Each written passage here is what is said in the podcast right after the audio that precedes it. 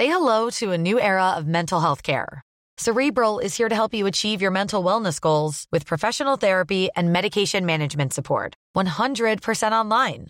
You'll experience the all new Cerebral Way, an innovative approach to mental wellness designed around you. You'll get a personalized treatment plan from a therapist, prescriber, or both in a safe and judgment free space. Your Cerebral therapist or prescriber will outline a customized plan with clear milestones along the way so you can get to feeling your best. With Cerebral, you're not alone in your mental health journey. We're here to empower you to live a fulfilling life. So take that first step towards a brighter future and sign up today at cerebral.com slash podcast and use code ACAST to get 15% off your first month. Offer only valid on monthly plans. Other exclusions may apply. Offer ends July 31st, 2024. See site for details. Bonjour, bonsoir, bon après-midi à toutes et à tous. Petite nouveauté dans le podcast cette saison, je vais vous proposer chaque veille d'épisode un petit extrait qui, j'espère, vous donnera envie d'écouter l'épisode complet le lendemain. Et donc voilà, je vous laisse avec l'extrait du jour et je vous dis à demain pour l'épisode complet avec l'invité du jour. T'as la sensation d'avoir fait pas mal de trucs pour, plaire à ta mère? Moi, c'est un truc que j'ai fait, par exemple, tu vois, en grandissant, je crois que j'avais besoin sur beaucoup, beaucoup de faire plaisir à ma mère parce que je trouvais ça cool et valorisant.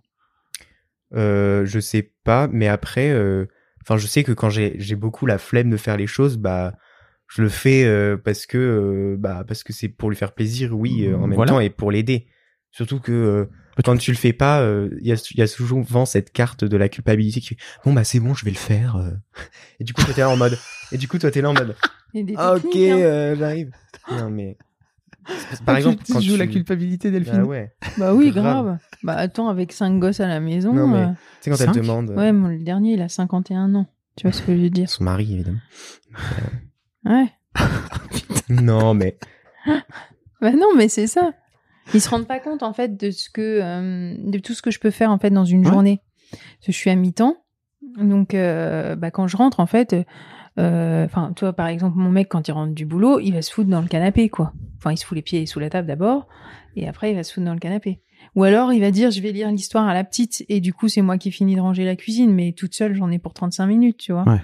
Et en fait moi quand je rentre je me fous pas dans le canapé, j'ai les lessives, les courses, la bouffe, euh, enfin toi toute l'intendance de la maison et je crois que vraiment ils se rendent pas compte de euh, du temps que je peux passer à faire tout ça.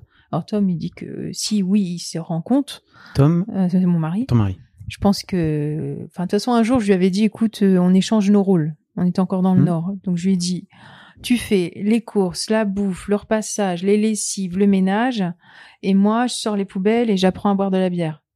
Il m'a dit banco.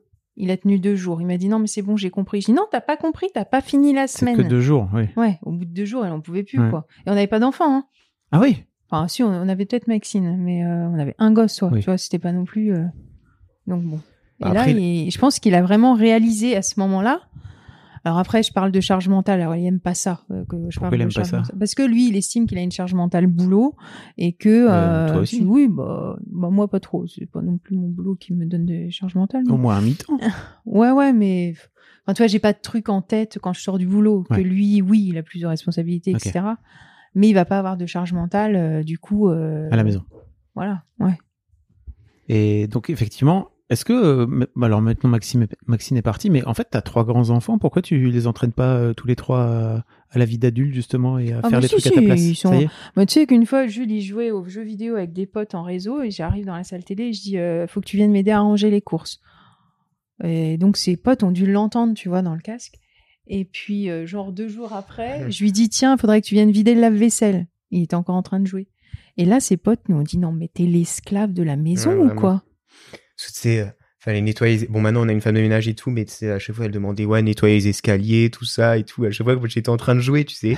Et du coup, mes potes, Bah, On avait mis des Ah tours, ouais, tu vois, parce euh, que sinon... euh, t'es vraiment l'esclave, quoi. Bon, après, moi, je me considère pas euh, esclavagé non plus. Enfin, vider la vaisselle, je trouve ça normal, tu vois. Que mes Hmm. potes, ils le fassent pas, euh, je trouve pas ça normal. C'est plutôt ça qui est Ouais, normal alors, ouais, à ton beaucoup âge. de- T'as beaucoup de potes qui sont soit fils uniques ou soit petits Oui. derniers d'une fratrie et tous les grands sont partis.